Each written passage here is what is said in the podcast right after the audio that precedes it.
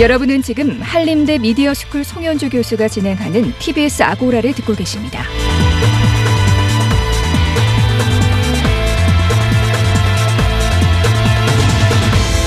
이슈의 논점과 사실관계를 짚어보는 두 번째 광장 시간입니다.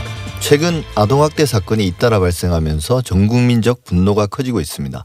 아울러 아동학대를 막기 위한 정책을 재점검해야 된다는 문제 제기도 이어지고 있는데요. 정익중 이화여대 사회복지학과 교수 모시고 이야기 나눠보겠습니다. 어서 오십시오. 예, 안녕하십니까. 우리 사회를 충격에 빠뜨린 아동학대 사건이 이번이 처음은 아닙니다. 네네. 그럴 때마다 이제 여론은 들끓었습니다만 그럼에도 불구하고 계속 반복되는 이유 가장 근본적인 원인은 무엇이라고 생각하십니까?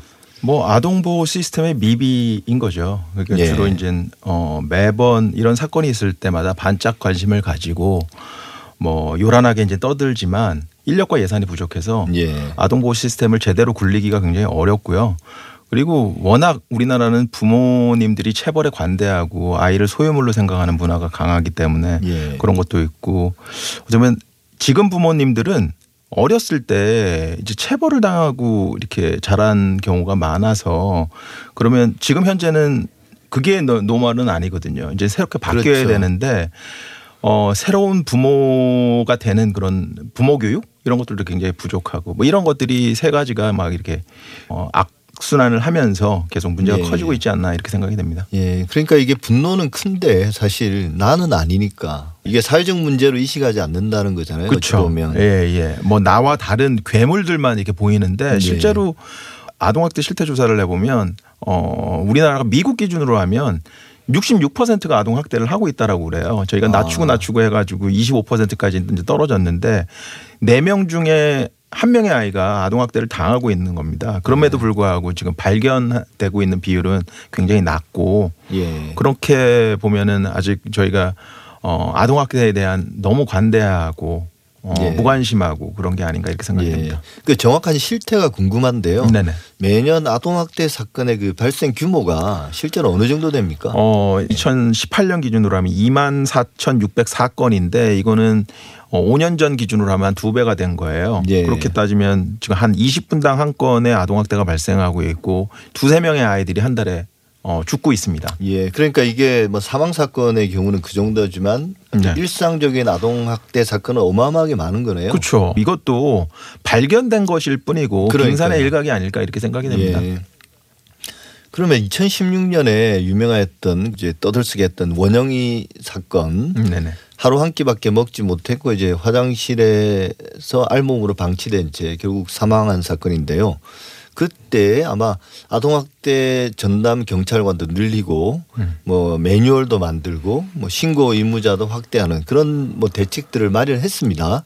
네네. 한다고 했었습니다. 네네.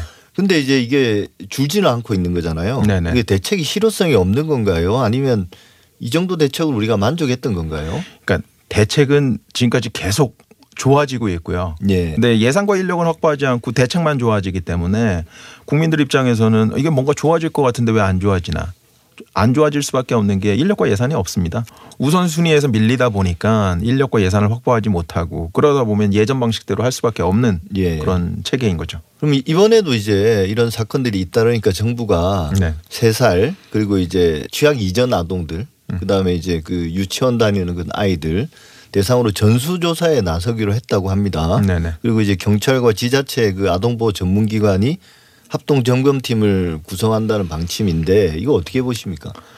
그러니까 매번 이런 일이 있을 때마다 이렇게 네. 전수조사한다는데 전수조사라는 게 뭐 해보셔서 아실 텐데 부실할 수밖에 없잖아요. 이거 사람이 해야 되는 그렇죠. 예. 그리고 이제 코로나19라고 해서 이 일구 때문에 제가 보기엔 대면 접촉도 하기 힘든데 어떻게 네. 하겠다라는 건지 제가 굉장히 궁금하고 이미 위험도가 높았던 아이들이라도 좀 확인 좀 했으면 좋겠다 라는 생각이 듭니다. 예. 우리나라에는 이 아동 행복 지원 시스템이라고 빅데이터를 활용해서 41종의 개인 정보를 활용해서 굉장히 네. 이제 위기도가 높은 아동학대가 발생할 가능성이 아동학대는 아니지만 아동학대 가능성이 높은 아이들을 발굴할 수 있는 시스템이 있어요. 예. 그 의료 기록이 없다든지 아동 영유아 검진을 안 받았다든지 영, 예방 접종을 안 했다든지 예. 학교를 안 간다든지 어린이집을 안 간다든지 뭐 이런 어, 굉장히 다양한 정보들을 활용해서 얘는 좀 위험도가 높다 이렇게 알고 있는데도 지자체 공무원이 부족해서 예. 이제 방문하지 못하는 이런 상황입니다. 대책을 아무리 세워도 네네. 그게 안 되면 사실은 종이 서류상으로만 존재하는 그쵸. 대책이잖아요. 이번 기회도 좀 잘 살리면 좋을 텐데 아이들이 죽으면서 뭔가 교훈을 남긴 거거든요. 그렇죠. 그 교훈을 잘 받아서 실행을 해야 되는데 전혀 실행하지 못하고 있어서 너무너무 안타깝습니다. 예. 근데 아까 이제 말씀하신 것 중에 우리 부, 우리나라는 이제 전통적으로 부모들이 아이를 이제 소유물로 생각하고 음, 네네. 그런 학대에 어찌 보면 자기도 모르게 학대하고 또 관대하다 그런 말씀하셨는데 네네.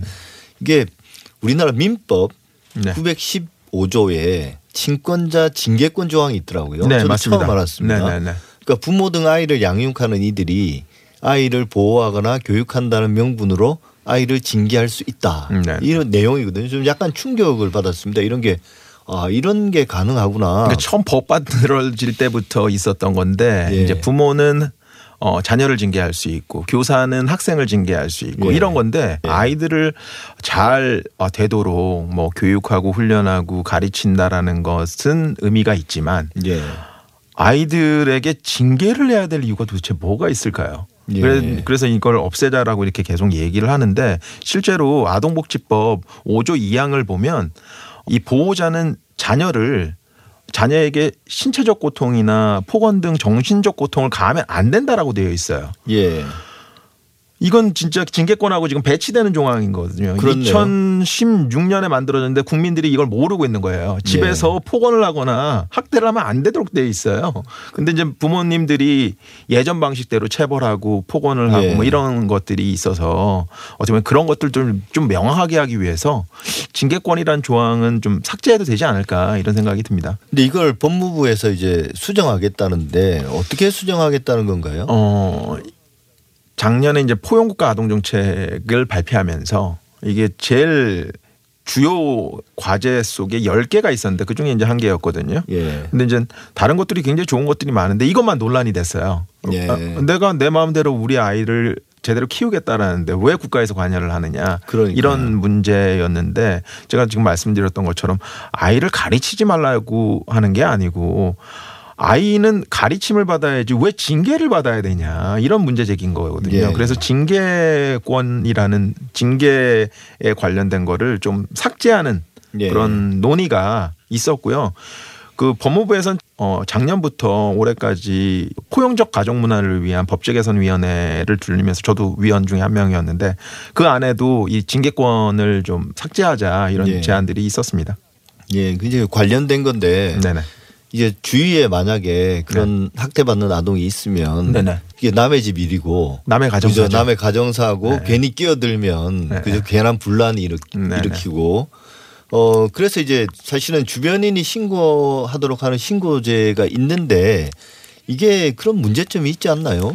그러니까 그 모든 국민에게는 신고의 의무가 있고요. 예. 그 중에서 아동과 만날 가능성이 높은 사람들을 신고 의무자라고 하고 있습니다. 예. 신고 의무자는 한 25개 직군이 있고요. 뭐 교사, 간호사, 뭐 사회복지사, 의사 이런 분들이 다 그 신고 의무자이신데 그런 분들은 안 하면 처벌까지 받죠. 근데 예. 이제 어 그런 분들도 굉장히 중요하지만 주변에서 주변에서 아이가 많이 울고 있거나 뭐 많이 맞고 있거나 이런 것들은 다 학대거든요. 예. 그런데 그런 거를 그러니까 아, 이거 학대일까 아닐까 나중에 이제 뭔가 뭐 문제가 생기지 않을까 이런 것들 때문에 이제 신고를 안 하고 있는데 저는 판단은 어, 경찰과 아동보호 전문기관이 하기 때문에 예. 그런 이상한 것들이 증거가 보이면 예. 빨리 신고를 하시는 게 맞지 않을까 이런 생각이 듭니다. 예. 언론 보도도 한번 살펴보겠습니다. 우리가 아동학대 사건을 언론이 보도할 때 꼭 생물학적인 부모인가 아닌가를 밝히지 않습니까? 그래서 네네. 계모나 계부, 의붓딸, 의붓아들 이런 표현들도 많이 쓰는데 네네. 이게 물론 우리 사회의 오래된 그런 편견이나 왜곡된 인식일 수 있는데요. 일단 실제 그런가요? 어, 거의 대부분의 학대는 친부모에 의해서 일어납니다. 예. 계모, 계부에 의해서 일어나는 학대의 비율은 뭐 5% 이하라고 이렇게 얘기할 수 있을 것 같은데요. 어, 왜 이렇게 많은 것처럼 보이냐? 이건 언론의 편향적 관심 때문이라 그렇게 생각이 됩니다. 네. 뭐 국민들도 관심이 많고 그렇긴 하지만 언론에서 특별하게 더 관심이 많고 예전의 편견을 반영하기도 하고 그래서 친부모가 훨씬 더 학대 가해자가 많다. 모든 예. 일들은 집안에서 많이 벌어진다. 이렇게 생각하시면 될 것 같습니다. 이게 뒤집어 생각하면 그럴 수도 있을 것 같아요. 예를 들면 이제 뭐 재혼을 하거나 해서 네. 뭐 이런 그냥 흔히 하는 말로 자기 핏줄이 아닌 경우는 오히려 더 조심할 수 있는데 그렇죠. 예, 맞습니다. 자기 자식이면 오히려 그냥 죄의식 없이 네네. 또 뭔가 자기 학대를 정당화할 수 있는 맞습니다. 내 많고요. 자식 내가 하는데 이렇게 될수 예. 있고 그래서 이 재구성 가족, 뭐 재혼 가정 이런 경우에 어떻게 보면은 뭐 서로 적응을 해야 되는 과정이고 굉장히 위험할 수는 있거든요. 예. 근데 이런 편견 때문에 더 어려워질 수 있다라는 것들 항상 명심해야 되지 않을까 예. 이렇게 생각이 됩니다. 그 이제 한 가지 또 짚어볼 게 이런 피해 아동들에 대한 후속 조치. 네네. 보면 이제 면에도 이제 부모가 다 구속되고 이러지 않습니까? 네네네. 후속 조치는 어떻게 되고 있고요. 좀 여기에 좀 개선해야 될 점들은 또 어떤 게 있나요? 아니, 그러니까 아동복지법이 있고 아동 학대 범죄에 관한 특례법이 있는 거는 따로 있는 거는 이게 그냥 일반적인 폭력과 하- 살인 사건하고 굉장히 다르기 때문이거든요. 예. 그래서 이거는 가해자가 가해자이기도 하지만 보호자이기도 하기 때문이에요. 그러니까요. 그렇게 따지면 어떻게 보면 아이가 따로 돌봄을 받는 것도 굉장히 중요하지만 원가정이 실제로 아이를 돌볼 수 있는 환경으로 회복하는 것도 굉장히 중요하거든요. 예. 근데 지금 현재로는 보호 조치도 제대로 안 되어 있고 원가족을 회복하는 조치도 제대로 안 되어 있고 그러다 보니까 어, 힘들게 발견해 놓고 아이들이 뭐 제약대로 죽고 이런 사건들이 계속 발생하고 있는 거거든요. 예. 그래서 아이들을 건강하게 보호 조치하는 것도 굉장히 중, 중요할 것 같고요. 그리고 이 아이들을 완전히 분리시킬 것이 아니라면 원 가정이 건강하게 뭐 보호나 치료나 교육 받을 수 있게 환경을 만드는 거. 그래서 저는 신고가 되면 반드시 부모 교육은 강제할 수 있는 이런 구조가 되면 예. 어, 좋지 않을까 이렇게 생각을 해봅니다. 예, 이게 이제 근본적인 정책 방향성이라고 할 수도 있을 텐데요. 교수님께서 이제 부모뿐만 아니라 네네. 국가도 결국은 어, 네. 양육에 책임을 져야 된다. 네네네. 이게 경제적 부담의 차원의 문제가 아니라 네네네. 이런 칼럼을 제가 봤는데 네네네. 구체적으로 어떤 방식으로 국가가 양육을 함께하고 또 네네. 책임도 질 수 있을까요? 그러니까 뭐 제가 생각하기에는 제일 이제 부, 그 국가에서 이제 할 수 있는 거는 저는 부모 교육일 것 같거든요. 예. 그러니까 부모가 되기는 쉽지만 부모답기는 어렵거든요. 그러니까 예. 그냥 애를 낳는다고 다 부모가 되는 것이 아니라서 부모가 될 수 있게 부- 멋진 부모가 될 수 있게 훌륭한 예. 부모가 될 수 있게 교육하는 것도 굉장히 중요한데 실제로 지역 사회에 부모 교육이 굉장히 많습니다. 근데 이제 부모 교육을 받는 사람들은 이미 좋은 부모들이에요. 그렇죠. 좋은 더- 부모들이 더 좋은 부모가 되기 위해서 부모 그러니까요. 교육을 받지 실제로 부모 역할 훈련이 안 되어 있는 분들이 부모 교육을 받지는 않거든요. 그래서 이런 분들까지도 포괄할 수 있는 부모 교육을 어떻게 받아야 되느냐. 저는 뭐 출생 신고할 때 좀 한번 받는다든지 예. 그리고 저희가 아동 수당을 주고 있기 때문에 아동 수당을 처음 받을 때 예. 뭐 어린이집을 처음 보낼 때 이럴 때 부모 교육을 조금 철저하게 하면 어떨까 이런 생각을 해보고요. 또 어떤 게 있냐면 부모로서 굉장히 힘든 순간들이 분명히 있을 수 있거든요. 그런 순간에는 국가에서 도움의 손길을 낸 수 있도록 이렇게 만드는 것들이 굉장히 중요하지 않을까 이런 생각을 해보게 됩니다. 이게 아마 그 긴급 지원 이런 것들을 통해서 예. 한다든지 뭐119 전화번호를 사용해서 한다든지 이런 것들도 어 있을 것 같고요. 국가로서 제일 잘할 수 있는 거는 아동 보호 시스템을 좀 철저하게 만드는 거가 굉장히 중요하지 않을까.